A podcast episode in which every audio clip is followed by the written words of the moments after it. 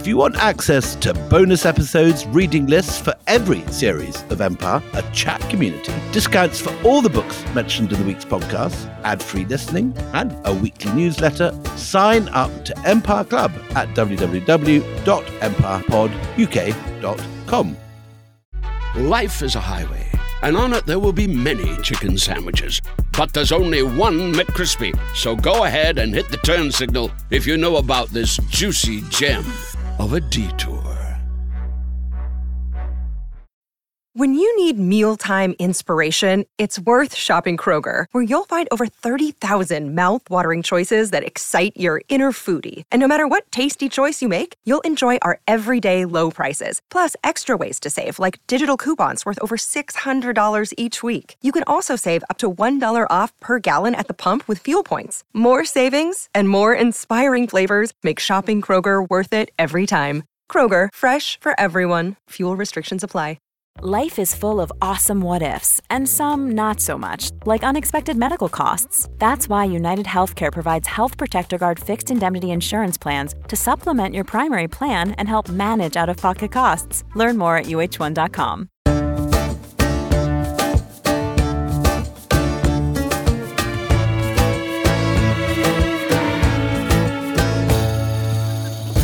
Hello and welcome to Empire with me, Anita Arnand. And me, William Dalrymple. I can see the thought going And through me, your mind. Anthony Sattin. Well, you, you're not even announced yet. You just be quiet. I know you well enough to see that look where you go, "Shall I do it? Shall I tip her over at the beginning of this one?" And you almost did.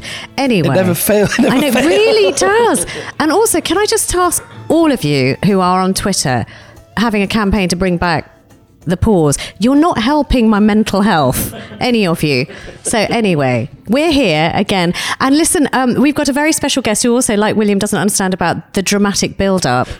Um, just wait until you're properly introduced. It's like having two Right. children. These two are like two very good friends. Coming. Listen, on the previous podcast, we have been, this is part of, uh, if you're just joining us for this one off, it's not normally this chaotic, I promise. There's normally more order to these podcasts. But we are talking about the Ottoman Empire. We have taken you from its inception to the rise through Suleiman the Great. We've taken you through to the Young Turks arriving. Uh, yes, coffee. And also, well, we've, we're sort of coming to the tipping point in the decline of the whole empire. And we thought, William, it would be good to look at that decline through a really interesting, kind of ubiquitous, at least in Britain, prism. We are doing it through the life of. Lawrence of Arabia. And Yeah. I think most people who, who have encountered Lawrence have basically have encountered Peter O'Toole. Uh, it's the movie. Pretty- pretty Peter O'Toole, yeah. One of the great movies. Yeah. Uh, in fact, I watched it in Egypt over Christmas. So I am very ginned up on, on what the movie is, but I'm quite Yes. keen to talk to our guest. Who is just not going to stay quiet for a moment longer. the sooner we introduce him, the better. Go on then.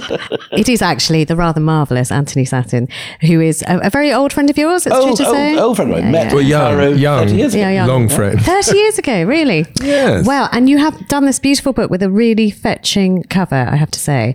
Uh, Young Lawrence. And it's got a picture. It, it could be O'Toole. It could be one of those smudgy pictures from an O'Toole poster, film poster. Except that Lawrence was actually much shorter than O'Toole, isn't that right? Yes, Wow. I know. Yeah, exactly. How tall was he? He was short. Well, we don't know exactly how short he was, but he was between five foot two and five foot four. And because there are several medical records. How tall are you? I'm, I'm five foot two. I'm not even He's your between. size. I'm just so shocked. He's fun size. He's not even a real whole person. I just can't understand this. I can't You- compute it. You could have looked at each other in the eye. It could have been something. Oh, no. He's a bit old. Oh, he did, bit no, old for you. a bit dead for me, to be honest, Anthony. And also, I don't think I'm necessarily his type, and we'll get to that in a minute. Yes, to be yes, yes, yes. Let's not There is rush also forward. that. But can I just tell you a really interesting fact about the O'Toole uh, film version because he became so much identified uh, with Lawrence. So there are some things that they they did right. So he was this creature with a shock of very blonde hair. That is correct. That's right, yes. He had piercing blue eyes. That is correct. That's correct. He was half the size of Peter O'Toole. We've now found out. That is also. But when Peter O'Toole was making the film, do you know what his nickname was on set? Tell me. Florence of Arabia because he was so appalling to all the cast and crew. They found him really, really um, flouncy and awful. They called him Florence of Arabia. Thought I'd throw that in. Right, back to reality though. So, where was Lawrence of Arabia? He was not always of Arabia. He was Lawrence of where to begin with? Well, he was born in Wales. Um, Lawrence of Tremadoc and then he became Lawrence of Oxford, which is where he was brought up. He went to Anita's convinced that she went to school with him. No, I just we know we had a discussion that whatever that case was in my school was a big lie. It was an absolute lie. through They used it. to claim him, and it's not They, true. they claimed him in a glass cabinet, saying he went to this school, and it was a ragged schoolboy in East in the East End of London. No, he didn't. The He hell went- it was. he went to the Oxford High there, I know. School. Yeah, yeah. It was a big, big lie. But his actual origin story, if I sort of use the Hmm. Marvel comic nomenclature of this, is complicated. It's not clean. Tell us about his background. No, I mean, well, the name wasn't Lawrence for a start. Mean, he, and he didn't discover this as a fact until after the war. Um, but he has a sense, uh, and, and he's one of five, uh, five children, f- four other brothers. But he's the only one who has a sense there's something weird about his parents' relationship. And what's weird about it is that A, they're not called Lawrence, and B, his parents are not married, which at the beginning of the 20th century was quite a big thing. So his father was an Irish baronet by the name of Chapman, who ran off with the governess, got her pregnant, and then Right. and then did the indecent thing of leaving his wife and daughters. But his wife was a Catholic and wouldn't divorce him, so they live in sin. They live in sin, and, and is this a big scandal at the time? Do people know, or has he has he by moving to Oxford and and does he have money of his own? He's or- got money, yes. I mean, Yeah. he's, he's left the estate and most of the fortune to his wife. Right. But he's got enough never to have to work. So he sort of lives this sort of comfortable middle class life as though he was a lawyer or something like that. And they move around. So he, his eldest brother was born, elder brother was born in, in Dublin. And he's the second one, born in Wales. And the third one's born in Normandy or Brittany, and the and then the next one's born in the, in the Channel Islands, and the hmm. last one in the, in the New Forest. And then when it's school time, they decide to go to Oxford. And I think because they can, they feel they can live anonymously in Oxford. There's no social life. There's no family, you know, family backstory. There's no, you know, the we Lawrences come from wherever it is.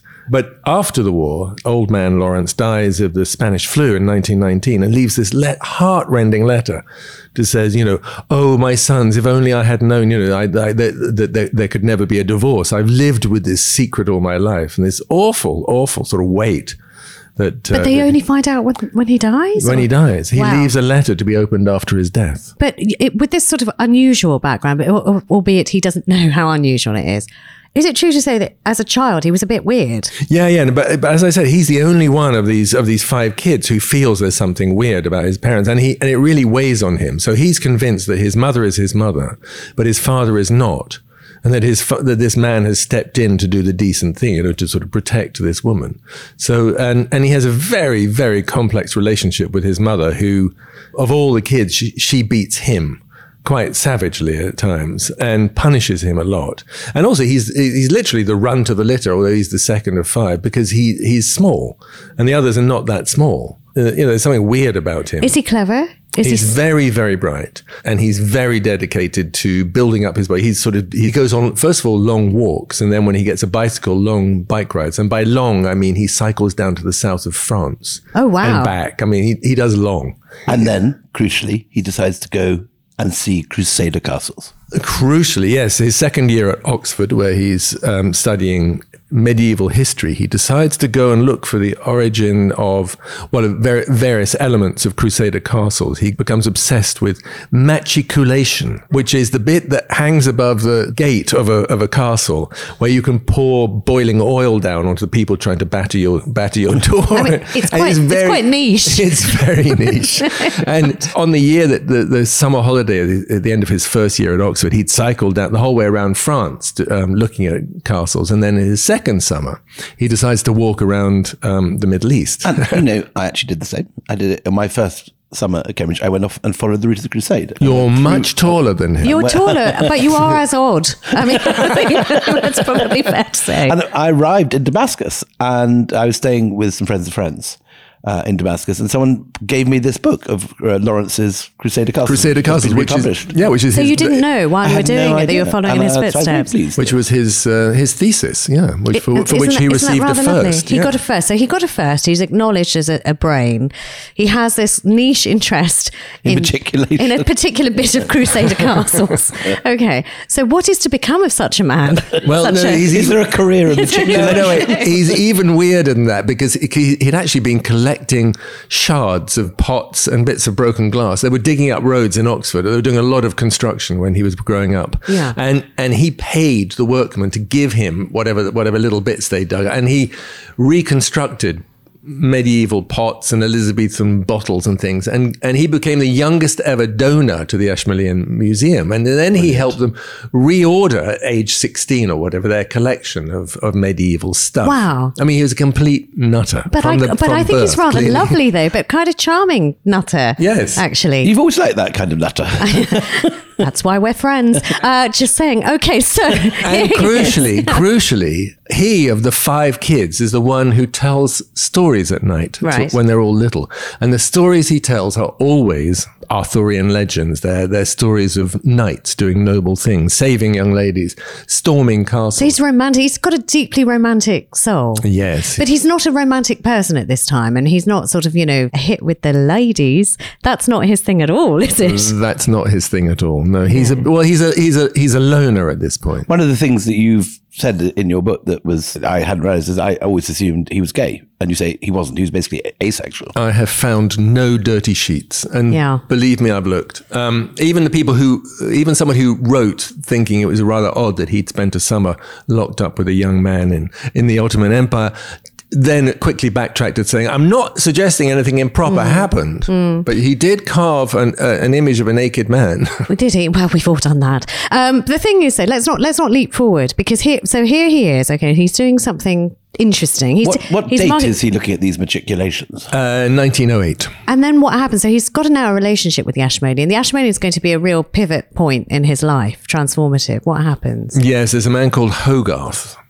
D.G. Hogarth, who's such a shady character. Who, I mean, he, he had been a, an archaeologist and then a journalist. He didn't have money. He didn't inherit money, so he'd had to make it. And he went, you know, he was a very popular public speaker. And then he became director of the Ashmolean in Oxford.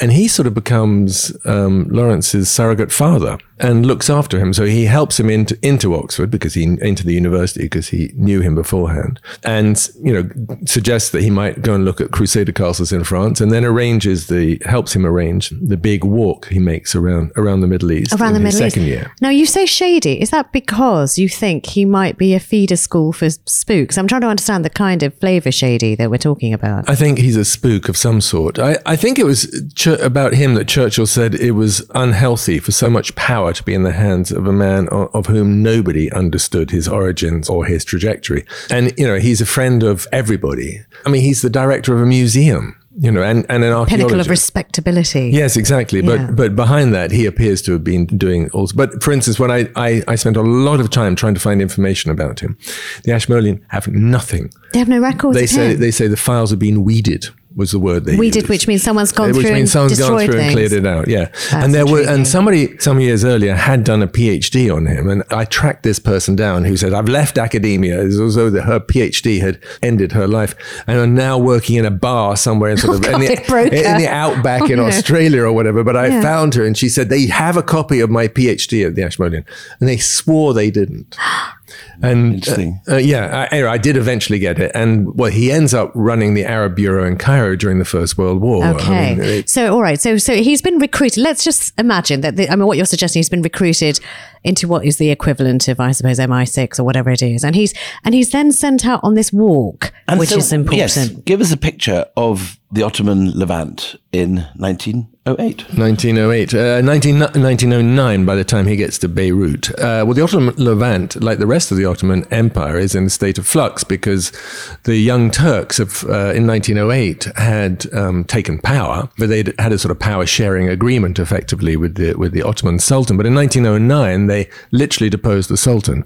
This has resulted in a, in a real sort of turmoil in the, in the regions and everything that we're going to talk about here, the Middle East, what we call the Middle East, Anatolia and Palestine and Syria and the whole way around into Egypt is in flux. So, what is what is left of the Ottoman Empire at this period? They still have some European provinces. There's still Bulgaria, Montenegro, and uh, uh, Another around bit. other Another bits, bits of other bits, yeah. other bits. Greece, exactly, Macedonia, and still the whole way down through Syria, what, what, is now Syria, the Asian part of Turkey, what's now Jordan, Israel, Palestine. So, I mean, they've got a lot, but and is and and Egypt, lost. yeah, Egypt is, no, is still nominally um, Well, they, what does it pay tribute to the Ottomans, but it looks after the itself? British Is that the inv- had invaded in 1882, so it's a, a British occupied, but they never. It's, it's called the Veiled Protectorate because the British don't sort of annex it. So it's still nominally part of the Ottoman Empire with the king, The Khedive. the Khedive, Hmm. and and and then Libya is still is still part of the Ottoman Okay, so he's walking through what is, it feels like an empire in decline. What does he form an opinion of what he thinks Turks or Ottoman Turks are like? Yes, in several times in his letters home and in his journals, there's this word "stupid." He keeps Right. on calling them stupid. He he said these people simply do not understand how to run an empire.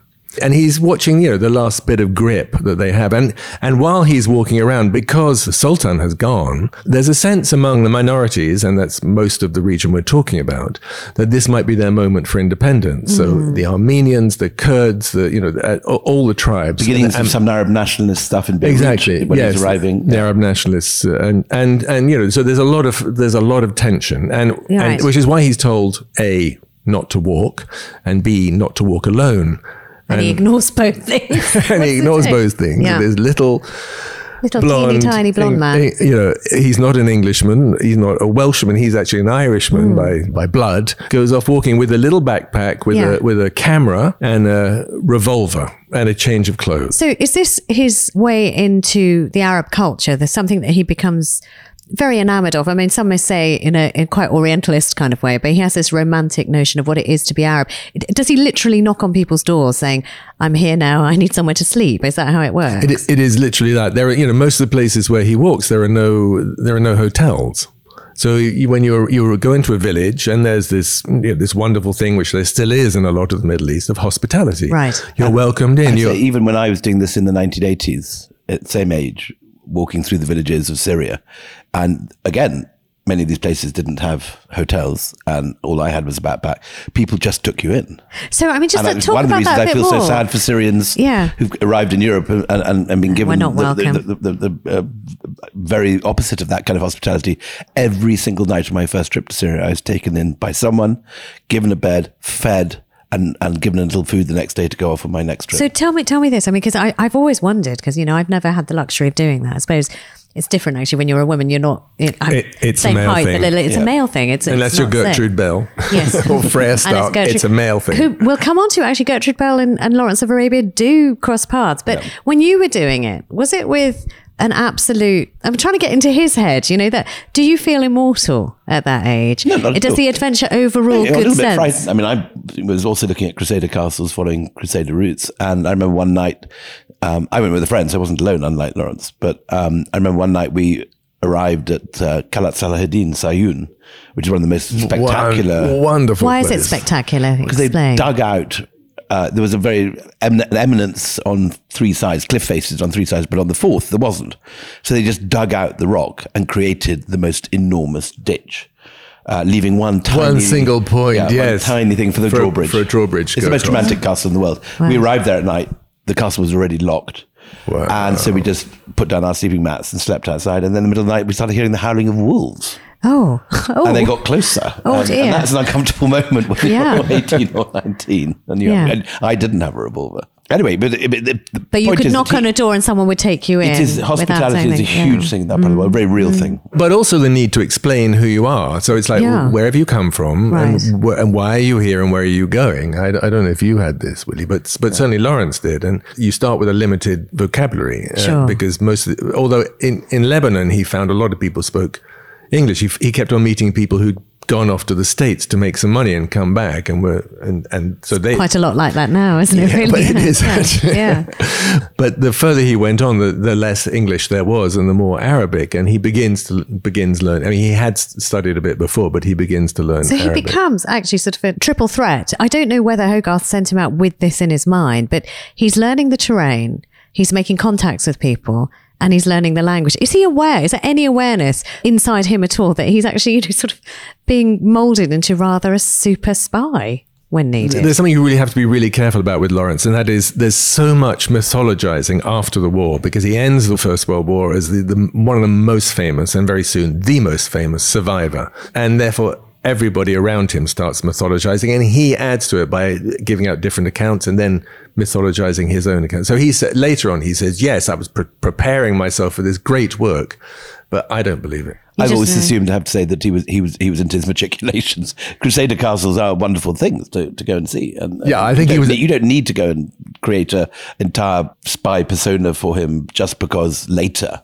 uh, he ended up in the First World War doing. No, he was a, just a bit of a weird nerd who was clearly not a team player. Because and, he, and Yeah. he says at school they kept on getting him to play team games, and he would walk off halfway through. He was not. He was not a team player. So he's done his now long epic walk. There are no soles left on his sandals. Uh, he's done whatever he could. Then what do you do? What do you do after that? You've had all this adventure. What Oh, you go to back you? and, and finish your your degree, get your first at Yeah. Oxford, and then well, then he thought he, he was given a, a fellowship, Magdalen College, and uh, and given a grant to go and study medieval glass somewhere in France. But then Hogarth again gets a grant to go and excavate this site called Carchemish. which is one of the great archaeological sites of the Middle East. Why Yeah. is it? Tell, describe it to those who don't know, because I, I I don't know about It it. was a, it was a Hittite site. It was a Hittite site, and the, the And it British, was dug by Leonard Woolley. That's right. Yeah. And and and the British Museum didn't want it. What the British Museum wanted was a place called Hattusa, which is in the middle of Anatolia, the middle of, of, of Asian Turkey, um, which was the Hittite capital. And the big thing about Hittites at that time was nobody had translated their script, so everyone was looking for a you know the equivalent to the Rosetta Stone, something that would have several several. Uh, la- Oh. This is scripts. still a period when people are really trying to find the archaeology of the Bible, and Hittites Yes. appear in the Bible. So uh, all these sort of people at the early 20th century are, are, are trying to establish the truth behind the biblical narrative still. So the Germans get Hattusa, German archaeologists. There's sort of re- yeah, there's real nationalism in this. So when And- you go to Berlin, you see all the stuff from it there in the Berlin. Museum. Exactly, and the, Museum. and the British Museum gets Carchemish, and Carchemish it sits on the Euphrates River, so it's you know it's important, and and it was thought because it because it was the frontier of the Hittite Empire, maybe there would be a bi or trilingual inscription, and it also happens to be right beside where the Germans are building the Berlin to Baghdad railway. there's competition among all the different European powers to woo the Ottomans. So the British are building them a warship, the French are giving them loans, and the Germans are building a railway. And these are all different ways of these different European powers to position themselves if, as seems likely, the Ottoman Empire disintegrates. People have been waiting for this for about 200 years. And of course, it hasn't happened partly because the different European powers all have an interest in keeping it from the others. And so, in order to avoid, the, particularly the Russians, getting the Straits, all these different powers just keep the Ottomans there intact. So we've got the Germans who are there. We've got the British who are sending out young men to do walking and surveying, maybe. And who else is sort of in this scramble for the? Uh, the French are there. The French have have their eye on Syria very much. Oh, and the Russians, obviously, and you know who are concerned about who's going to be controlling the Turkish Empire. So it's, it, it it's is a time of great with intrigue. Yeah, intrigue Uh, and yeah. spies and meeting in smoky rooms and, And- having smoky And within Istanbul. yeah. There's huge political unrest. Hmm. For example, uh, the Armenians are still are now about to be fingered uh, as as traitors to the empire. Uh, they're feeling uncertain. Then there's Armenian nationalists, uh, two different kinds of Armenian nationalists competing with each other. It's it's a fascinating time for Lawrence to be there. Okay, so all of these powers are there, present, intriguing, pretending they're not waiting for the whole thing to collapse and walk in and take bits of the Ottoman Empire. It feels like there may be some war on the horizon. What's Lawrence doing at this time? Well, Lawrence is, is digging at Carchemish and falling in love with a young man. Uh, This is the young man Dahum. This is the young man Dahum. I don't think they have a sexual relationship. Just very quickly, let, let me make this clear. It's an absolutely platonic love. I don't think sex was part of Lawrence's thing. But he And- writes about him so passionately in this. Uh, what is the work that he writes? Something of Zin. What's it called? the wilderness of The. Wilderness of and, Well, yeah. they, yeah, they end up. I mean, it, the, okay. So in, in the winter of 1913, they are asked to go and look for the the archaeological traces of Moses and the children of Israel, and which even they know is ridiculous. And they're going with a couple of royal engineers, and they're going because Lord Kitchener, who had been a royal engineer and at this point is the, the effectively the ruler in in the British in Egypt, um, knows that there's one bit of the of this desert route between between Palestine and, and Egypt and the Suez Canal, which is the, the route to uh, India and therefore absolutely central to, to, to British power.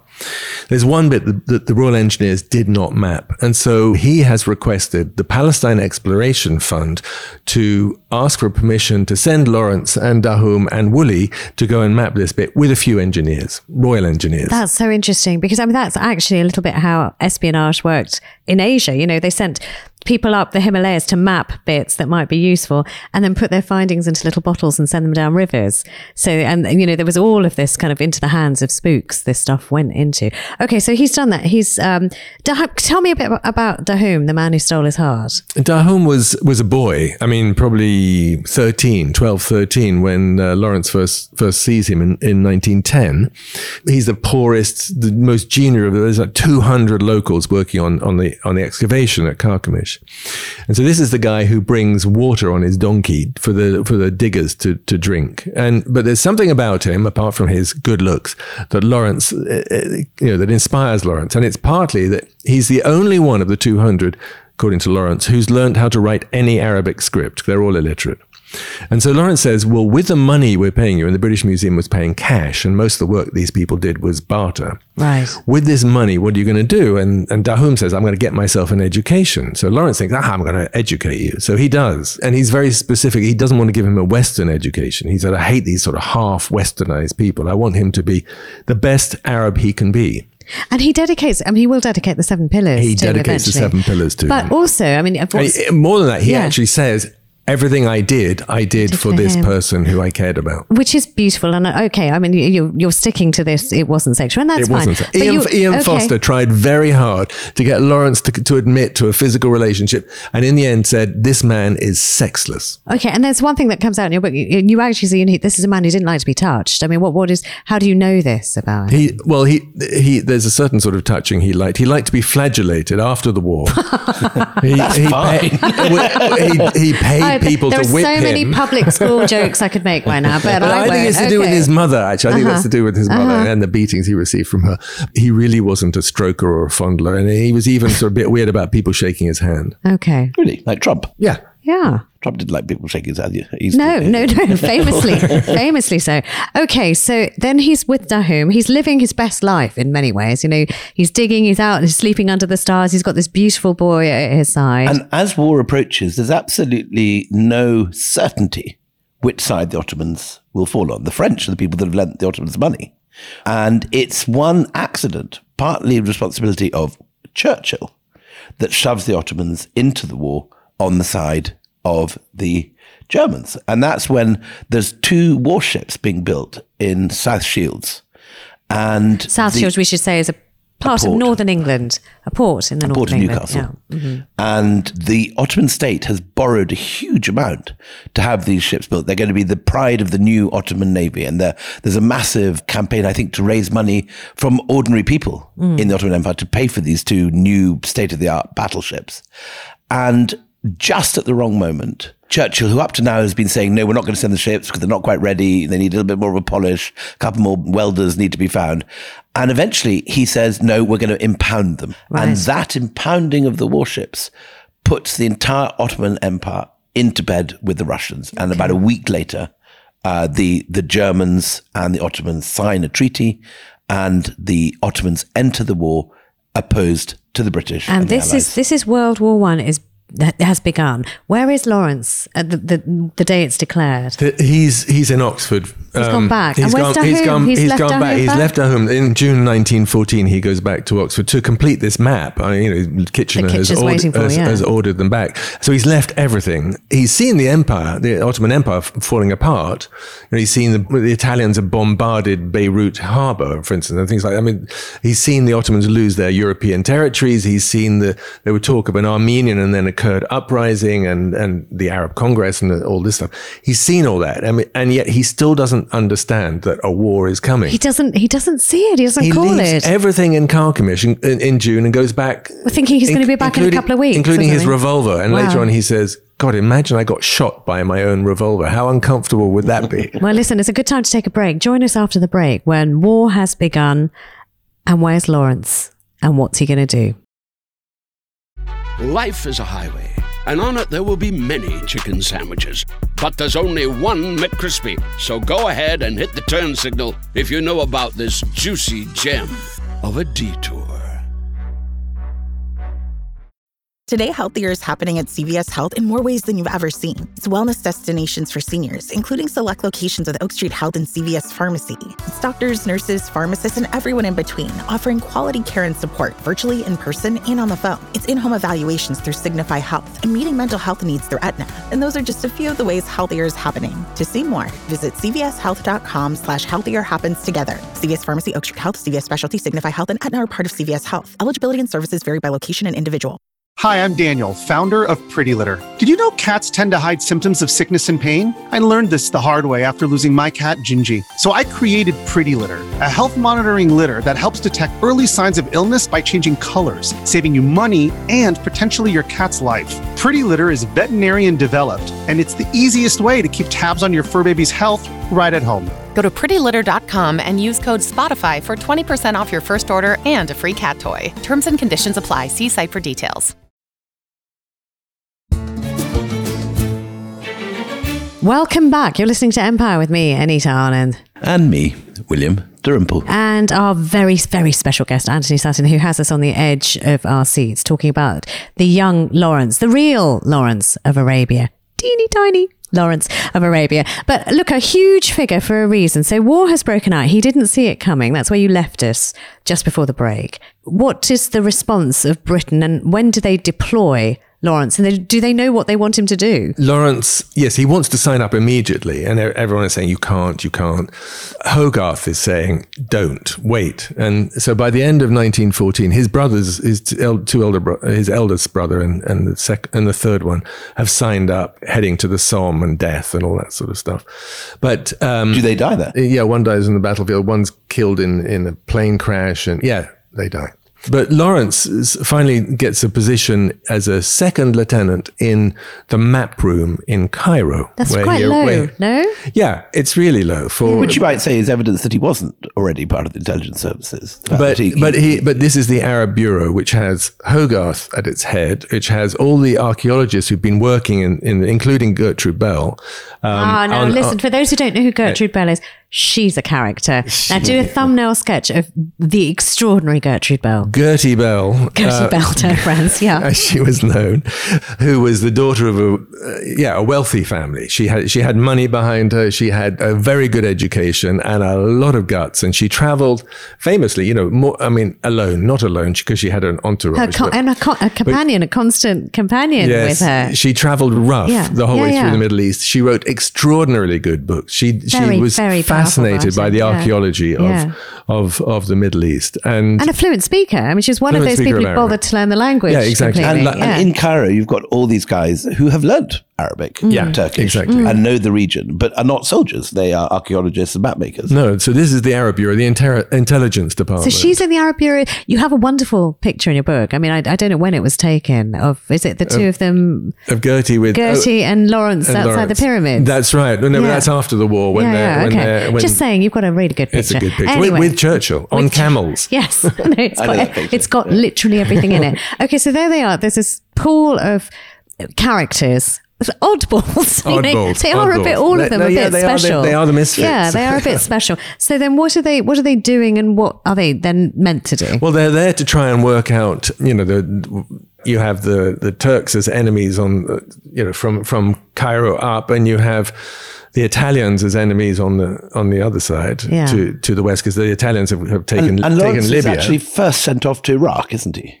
he is. He's, he's sent off to Kut, where a massive British force has, has been- Largely from India. largely, yes, exactly. And, uh, Punjabis have just landed uh, on a boat in Basra and, And- marched inland. and through st- stupidity of superior officers have, have got themselves in, you know in- surrounded and Besieged. Besieged and a very and Lawrence is sent to try and negotiate prob- probably And uh, large numbers of Indians are dying. yeah and lo- I mean it's weird that he's sent I mean there's no reason I mean 'Cause he's junior. he's, He's a very, very junior, junior officer man. with no Yeah. with no brief but he understands Arabs I mean that's Okay. the and he absolutely does he he he gets them And not many Brits do understand Arabic at this period. No, but anyway, if that's a complete failure, so you'd imagine. I mean, he doesn't save the day. And you'd imagine that that would sort of be the end of his career. So he's back in Cairo, Having failed. having failed and making such a nuisance of himself that He's they a can't. pain in the neck. They don't a pa- like him, do they? His commanding officer says that man needs a good kicking. and this is and this is something that is actually very accurately portrayed in the movie, where he's the oddball who's quite keen on Arabs, and you have all Yeah. these other British chaps sitting there who are you You know, find him uh, unspeakable. I find him unspeakable, and and Yeah. are the kind of you know central casting British racists of the period Mm. who don't hang around falling in love with twelve year old Arab boys or whatever Lawrence has been up to. Well, exactly. And also that, you know, Lawrence famously never wore a full uniform. Either he wouldn't turn up with his pips or his Yeah. jacket or his whatever. And, and, you know, his commanding officers who thought this was part of you know, discipline and whatever were just infuriated. Well, he by everything he did was infuriating. And this is, of course, where the movie opens, and we see Lawrence right. being taken from the map room and offered a special job. Curiously, in fact, he's actually not offered the job. The job is the job of Sir Ronald Storrs, who, or he might be Reginald Storrs, I can't remember, um, who's the Oriental attache. So he's sort of, you know, the, the- another one of these extraordinary, I mean, massively overeducated, massively bright, um, ridiculous Brits who's, you know, who walks around in linen suits with the sort of sweat patches growing from under, under his, under his armpits and down his back. And he's going on a mission to talk to the Sheriff Hussein in Mecca. Yeah. And Sh- Sheriff Hussein is absolutely central to the whole Arab revolt. He is um, alongside the the Caliph, the, the, the Ottoman Sultan, the the most important um, figure in the in the Muslim world because he is the, the Sharif of Mecca. the Sharif of, of Mecca of the holy place. And direct descendant of the Prophet. and the direct descendant of the Prophet, although there are lots of those around, it must be said. But he, but no, it's a real status here. So Storrs is going to see um, Sharif Hussein, and Lawrence asked for permission to go with. He's not sent. He, and they're all saying yes. Get out of here. you. You annoying, So- annoying exactly. man. So off, so Right, off he go- okay. so off they go. And Storrs famously didn't talk to anybody. He thought was They were was beneath him, weren't they? He was so his superior, intelligence. So- yeah. which meant that he famously didn't talk to almost anyone at all. and it's in the summer, in this really sweaty journey down the Red Sea on this steamer, they start talking to each other and, you know, and become very good friends. And, and, and Storrs has immense respect for Lawrence. And so that helps Lawrence's standing. And, Okay. And also the fact that he speaks Arabic. And so there's the Sheriff Hussein and, the- and the And, children. and the idea is the same as the idea which failed in Iraq that he's going to get the local Arabs to rise up and support the British war So effort I, I against the Ottomans. yeah, so I'm That's really right. I'm intrigued by this because it's in the British interest to have these tribes unite and cause a nuisance to the Ottomans.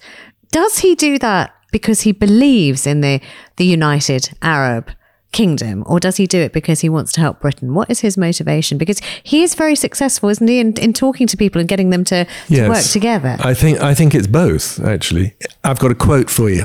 In March 1915, he wrote, "I want to pull them, the Arabs, all together and to roll up Syria by way of the Hijaz, which is Mecca." In the name of the Sharif, which is the, the, the Sharif Hussein, we hope we can rush right up to Damascus and biff the French out of all hope of Syria. 1915. It- I mean, it's So very right- right- prescient, right at isn't the it? He's Yeah. a junior officer. I mean, and, Wow. and and he also says at that same time to to Hogarth, to his his superior, at the Arab Bureau, tell Winston, and this is therefore Winston Churchill, who's First Lord of the Admiralty at this point, I think, that that we need a landing in Alexandretta, which is on the on the on the Syrian coast Yeah. now, the port of Antioch. the port of Antioch, um, of of Arabs, who will then take what is what in his view the Arab lands Mm. from the Ottomans, And instead, in- in- fatally, Churchill chooses to He go does to Gallipoli. Gallipoli, which is a disaster. Yeah. well, probably Hogarth didn't tell Winston, or if he did, Yeah. Winston, Winston said, didn't "Well, who the hell is he?" Yeah, really. The second, s- second, lieutenant, from nowhere. In and actual fact, it would have been a very good idea. because would the have Arabs been- may well have raised that, and he would have saved the Armenians. He wouldn't have had the Armenian genocide. It would have been brilliant. It would have been brilliant. His that would have been a masterstroke, but it didn't happen. So what did happen is he goes to uh, Arabia with Storrs,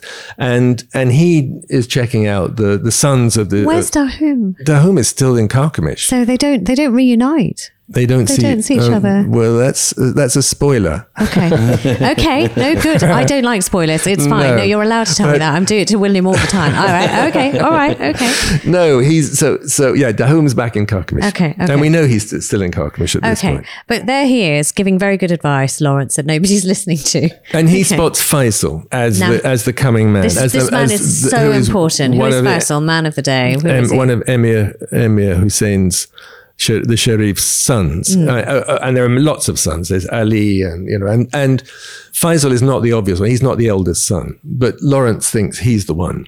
Other people think this as well. Why? It must be Because said why? because there's a solidity to him. There's a there's a sense of measured judgment about him, and Lawrence thinks the uh, rightly so that the others are too either too rash or or Feckless is the word, Feckless, yeah. exactly. They they they they don't have the weight of this man. So, how quickly does the idea of the attack on Aqaba appear after this? This is really interesting because this is I mean it, one of the, yeah one of the most famous things that Lawrence is is associated with is the capture of Aqaba, which transforms um, the view of of the Arabs as far as the British or the Allies are concerned. And in Faisal's notebooks, in his letters, and in his biography, it is that it's insisted that Lawrence was at no point part of the negotiations of what they were going to do. Really? But Lawrence absolutely claims it as his idea. So who's telling the truth? Well, we'll never know. We'll never know. But what is, what is certain is that, so, okay, so as far as the British were concerned, you have these Arabs and, and they have already declared a, a, a revolt. So there's a, famously this old man, the Sheriff Hussein, fires his rifle from the top of his palace in Mecca. And that's, but actually nothing very much happens. And, but it's a huge symbolic moment. but it's a very it's very symbolic, and so the British are thinking we must be able to fire this fire this sort of louder, and um, and And just again, to the, the contrast with Kut, in Kut, the British had worked very hard to get the local Arabs to rise up against the Turks. They thought that, quite rightly, that many of the Arabs uh, would be very upset with the Turks, that they wouldn't feel any loyalty to the Turks. And it was a complete failure in Iraq. But that's not the case now.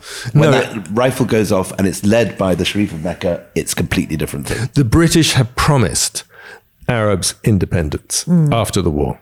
Uh, McMahon, who is the you know the the commanding officer, has has written letters to the Sheriff Hussein promising independence. Aqaba is really important because up until then, the British had not considered the Arabs a viable force. It's like, well, okay, they're there, they've, they've established their revolt, but actually nothing's happening. So you can't use them. They, they don't have weight in this, in this global war.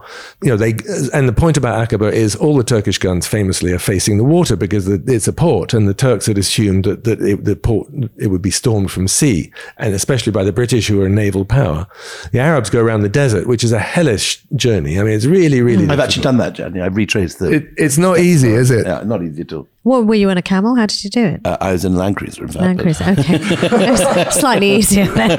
yeah. Okay. It didn't take 40 days No. across the desert for me. but Yeah. But it's still a very, very bleak and, and Yeah. daunting and fantastic desert. Yeah, it is. And they attack from, famously, they attack from behind. And it's a huge success. It's a huge success, except not for Lawrence, who shoots his camel and f- falls off. Why does he shoot? Oh, that doesn't happen in the movie. no. It doesn't happen in the by movie. By accident. Yeah, by accident. Okay, that's good. okay, good, good. I know.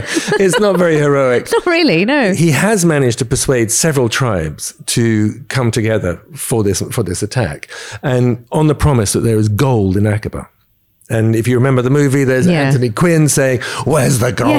Yes, yes, yes. But also, if you remember the movie, and this does happen, Lawrence is very keen for this to be known in Cairo that the Arabs have taken Aqaba. Yeah. So he makes this ridiculous journey by camel with, with one of the one of the tribe. In the movie, it's one of the tribe. In reality, I think it's it's three or four Yeah, with him. Yeah. that's right. So And in, they- the, in the movie, it's this terrible scene, isn't it? When they arrive and they're hot and they're sweaty, they get these terrible looks because he's brought an Arab. In He's with gone him. into the officers' club, and Yeah. yes, and says, "Serve this man." It's like we, you know, he's not allowed in Yeah. here. He's a bloody foreigner. Yeah. Um, but they, true. And it's true, yeah. And, and but but the significance beyond the social side of it is is that at that point the British military, you know, the the, the, the headquarters understands that actually something could be done with these with these Arab fighters. Uh, Lawrence is encouraged, sent back with a massive amount of gold. I mean, you know, you could say that the Arabs were fighting for independence, but actually they were fighting for gold.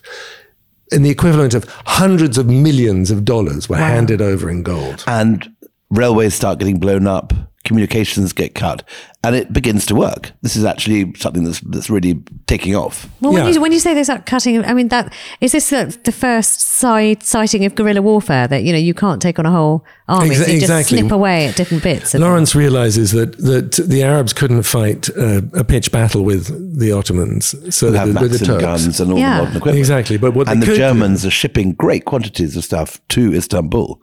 Uh, the latest right. German weaponry are arriving, including planes. yeah, but you, So- you don't have to face them if you So can Lawrence, starve descri- them. Lawrence Yeah. describes um, you know these these armies as being like plants; they're rooted.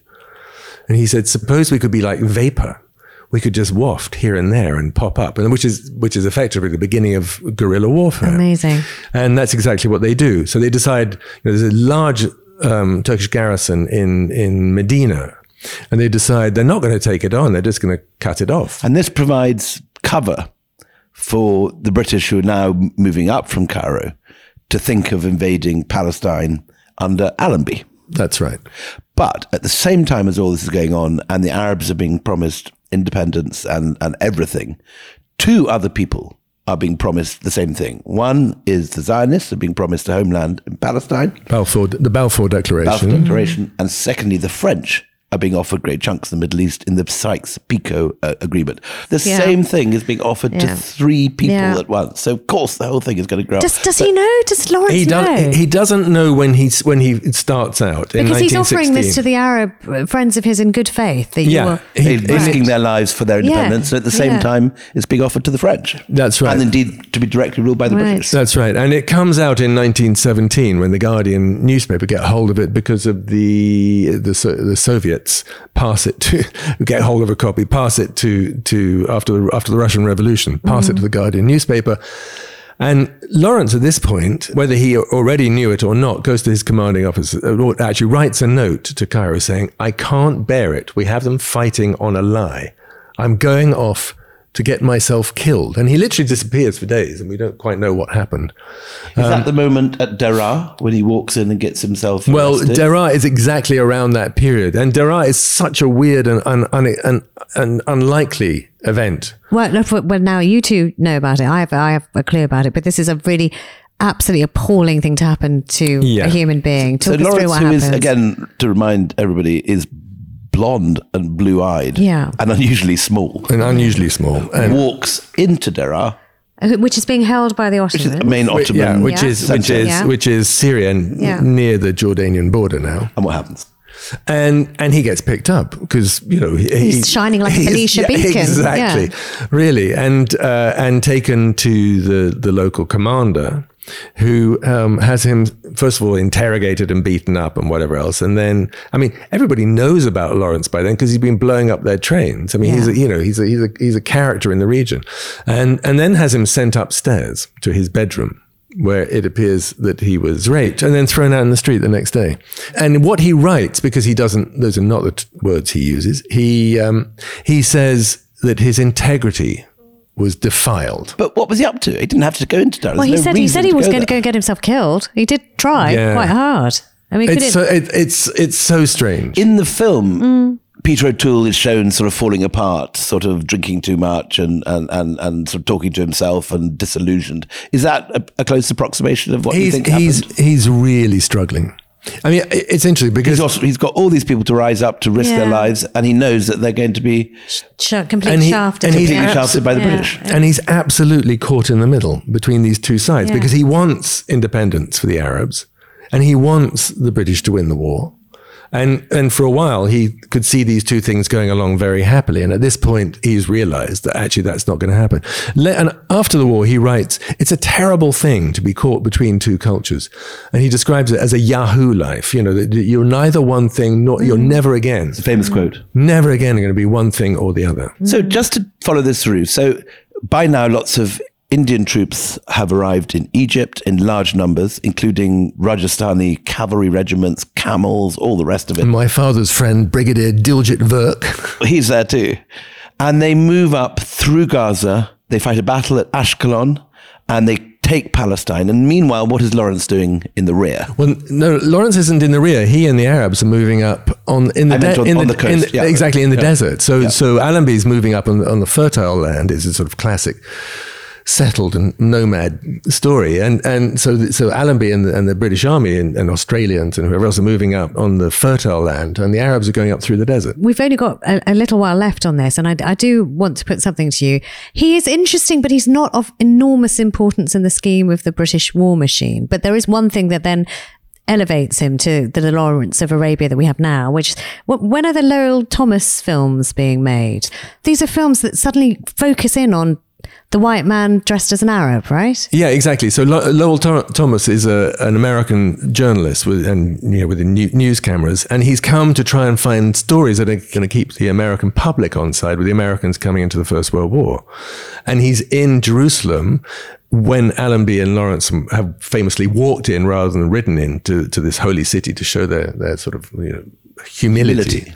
Allenby says, well, if you're looking for a story, go with Lawrence. He's blowing up trains. And so Lowell Thomas and his film crew are literally there filming Lawrence and the Arabs going down and blowing up these these Turkish trains. Yeah. Go to Wadi Natrun in, in Jordan today. You can see recreations of this every day for tourists. but, but, but, also, I mean, at home, this is playing like a sensation. So Lawrence himself describes himself, I think, rather dismissively as I am just a matinee idol now. But Lowell Thomas realizes that every time he shows this man on his screens back at home, the audiences go crazy. So of course he becomes quite obsessed with Lawrence. So that's how Lawrence kind of displaces everybody else and becomes Lawrence of Arabia. It's, it's showbiz. I mean, it is a bit it of is showbiz. showbiz. Here, so, so what is, yeah. in your view, Anthony, I mean, there are two views about this. You said that actually it's not a major thing for the British war effort. Would you agree with that? Is it a big thing for the British? No, war I think I think without the without Lawrence, uh, it could have been someone else, but it was Lawrence. Without yeah. Lawrence keeping the Arabs on side, and, and actually, actually, maybe Aqaba would never have happened without. No, Lawrence. exactly, and yeah. help and help, yeah. and then and then you know they're the first into Damascus, and without without um, keeping the Arabs together, and he understood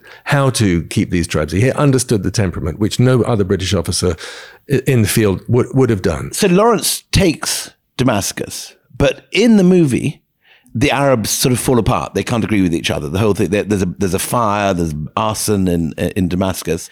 And Lawrence also is exposed at this point as having been representative of this lie that the Arabs are going to get everything. And in fact, they've offered it to the French and to the Zionists too. Yeah, well, also, just outside Damascus, he's heard that Dahum has died. This Dahum person, this person, Dahum died of typhoid, probably in 1916, but Lawrence doesn't right. hear until literally just before Damascus. And so everything that he's imagined, you know, that he's going to hand these new Arab states, and and there'll be Dahum, and you know, and Dahum will be part of it, and uh, this whole gift, as he put it, has fallen apart. So, and he writes, so the first night in Damascus, the muezzin call faithful to prayer, and there's a special prayer said for the thanks for the salvation of Damascus. And he and Lawrence writes, for everybody else, it was a great moment except for me it, I knew everything was lost. And, and then he asks uh, Allenby for permission to basically to disappear. I mean, he's a colonel at this point. He hands in his rank and wants to disappear. And he does. I mean, he literally disappears. He Out of shame because he's double crossed his friends? It's literally because he's failed. I mean, mm. he, and, and, and he tries once more in 1922, the, the, the Cairo conference, the, the, well, 1919. He's there represent with Faisal. He's representing Faisal, isn't he? Gets, he? Yeah. Faisal is not in, invited yeah. to this sort of post-war carve up, and and Lawrence gets it, gets him in, and then yeah. and then fails with that. And then 1922, when Churchill takes on the colonial office, he asks Lawrence if he'll help him create a new order in the Middle East. And Lawrence lays out his rules. We're going to have Arab kingdoms, and Churchill agrees. And so Lawrence says, "I'll do it for one year." And then after that, he changes his name and he enlists as a private in the army. He doesn't. He says, "I never want responsibility again. He I have failed." As a private. He changes yeah. his name twice Goodness and me. keeps on re-enlisting because the press keep on finding him. Right. He Lawrence of Arabia. Out. Lawrence yeah. of Arabia. We've seen you on exactly, the movies. Exactly. Okay, right. So he's enlisted as a private soldier. What happens to him after that? After what he well he he enlists as a private soldier. Then he he ends up uh, on the northwest frontier, Pakistan, where where yeah. he's translating the uh, Homer, the Odyssey, actually which is rather appropriate, I thought, for a man who's travels. But the, the, the press find him, and there's like all this story. What's Lawrence of Arabia doing in the northwest frontier? There must be some uh, wherever he went. Yeah. There's always some story. For instance, what he really wanted to do after the war was go back to archaeology, go back to Carchemish. And the French say, we're not having Lawrence for Arabia. Lawrence of bloody Arabia. He'll just, wherever he goes, there'll be trouble. So, right. so they, don't, yeah. they won't let him do that. So he keeps on being found. And eventually in, in, in the 1935, when he's coming to the end of, you know, the end of his career as a, as, as a, he keep, but he's a private. Mm. Still, I mean, he can go and have dinner with Churchill the Lord of the Admiralty, the head of the Air Force, the head of the Army, they're all friends of his, along with George Bernard Shaw and E.M. Forster and the literary greats of the time. Because by this stage, he's written the book. And He's it's written the just a book. good book, it's one of the great The books Seven Pillars that. we're talking Seven Pillars about, of Wisdom, yeah. but he hasn't published it, so it's not public knowledge because he doesn't want to. He knows what a fuss it's going to make, and it must be said that when it was published, it was the biggest selling book after the Bible. It sold an absolute Wow. fortu- fortune, That's a and great all fact. of the royalties went to um, benevolent fund for widows of armed forces. And then what happens? It's a very tragic end. And then, yeah, so he's fine. And he has a lovely um, cottage, Clouds Hill, uh, which is really his his retreat. I And he only really had two two homes of, of his own. One was a house he built at Carchemish, which you can go and visit. They've excavated it. Right. Uh, there's, there's not very much of it to see, but but he actually built that from scratch. And this lovely cottage called Clouds Hill in Dorset, um, which is now National Trust, and it was kept exactly as it was on this day in 1935, where he's been he's still being hounded by the press, and all he wants is to disappear and occasionally be whipped by one of one of his friends. Um, Oh, It's, I- not, mu- it's not much to It's ask. not- it's not much to Oh, that's a floggy thing happening. it's a Okay, floggy thing. got and it, it. carried Uh-huh. on. But he loves fast. First of all, he had a re- really expensive push bike when he was cycling through France. And then when he grew, grew up, he had motorbikes. And he loved really fast motorbikes. And he was going fast. And it, and he had just been into London to, to visit his friends, the editor of the Times and the Daily Mail or whatever, to persuade them to stop hounding him because you know everywhere he went it was written up, and he just wanted to disappear. Mm. So he was close to, and and he says at this time, "I wonder what it's like to be a leaf falling from a tree." Mm. There's really a sense of end about him. Mm. And anyway, he he's going very fast on a Dorset lane, uh, goes round a corner, and a couple of kids on push bikes, and he swerves out of the way and has a motorbike accident and is in a coma for a few days and then dies. Aged. 35 plus 12. Oh, you can't do maths either. Oh, goodness me. It's 40, Age- 47. Age 47. 40 40 age 46. I can't believe historians who can't do maths. Age, he was Hilarious to me. 46. It's very funny. And at his funeral, Churchill gives the give, gives the keynote address Mm. and says Having ignored all his advice during the war. says we will never see his like again. yeah. Anthony, you've given what's really quite a sympathetic view of Lawrence because there are those who say he's the great double crosser. He's conned the Arabs. He's he's led them all to risk their lives, and then they've taken everything away. Whether or not you accept that he is basically acting with honor as far as he can in, in difficult circumstances, how far do you think he's actually responsible for so many of the problems of the Middle East today? Because of all the issues that are there, Israel, Palestine, Arab countries, tribes without flags that uh, that have no identity, split up along straight lines in the desert, unresolved issues of Turkey and uh, uh, and the Arabs, no home for the Kurds, an Armenian genocide. Obviously, we can't put all of these at Lawrence's, No, not all of them. Lawrence's uh, door.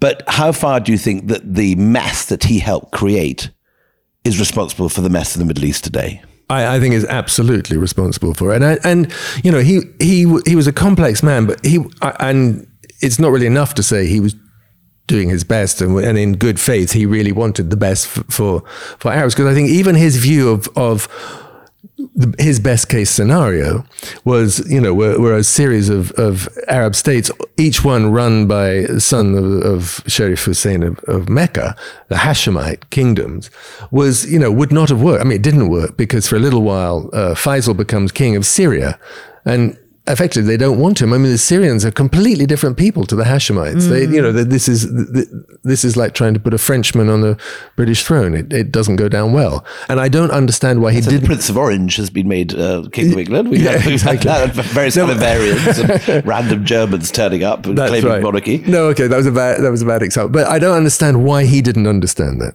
And also, for instance, when he did his walk in, in 1909, he ca- came out with an extraordinary comment at walking through Palestine, saying, "I don't know why they don't give it all to the Jews. They seem to be the only people who can do anything with it." So, a really complicated situation. And no obvious solution, and lots and lots of good intentions. But yes, I think a lot of what he did has ended up making things worse. Anthony, thank you very, very much. It's a it's a very sad and, and moving story.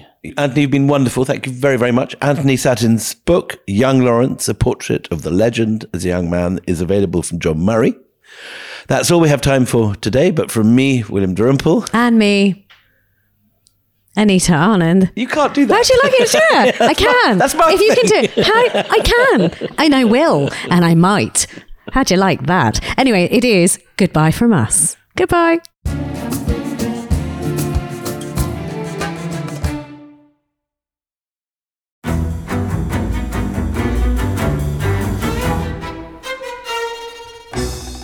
I'm Anthony Scaramucci, former White House Director of Communications and Wall Street financier. And I'm Katty Kay, US Special Correspondent for BBC Studios. I've been covering American politics for almost three decades. Welcome to The Rest is Politics US, brought to you by Goalhanger.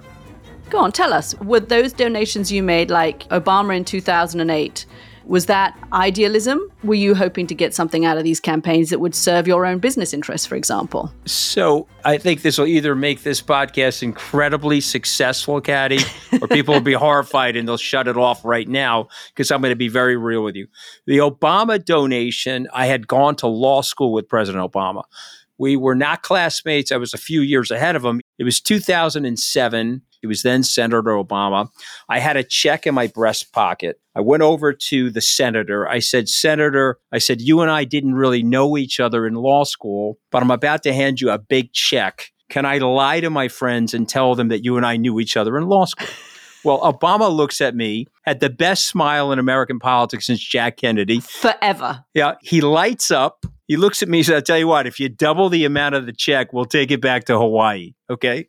And I looked at him. I said, You're done. I had another check in my pocket. I ripped it up. I doubled the amount of the check. And I'm going to tell you right now, I've been to more White House Christmas parties during the Obama administration than the Trump administration. In this pivotal year for the United States, democracy, and world affairs, Britain's biggest podcast, The Rest is Politics, is launching stateside. Uncovering secrets from inside the Biden and Trump inner circles and how they shape the world's most important economy, but also the global economy too. New episodes are released every Friday morning. Just search The Rest is Politics US wherever you get your podcasts.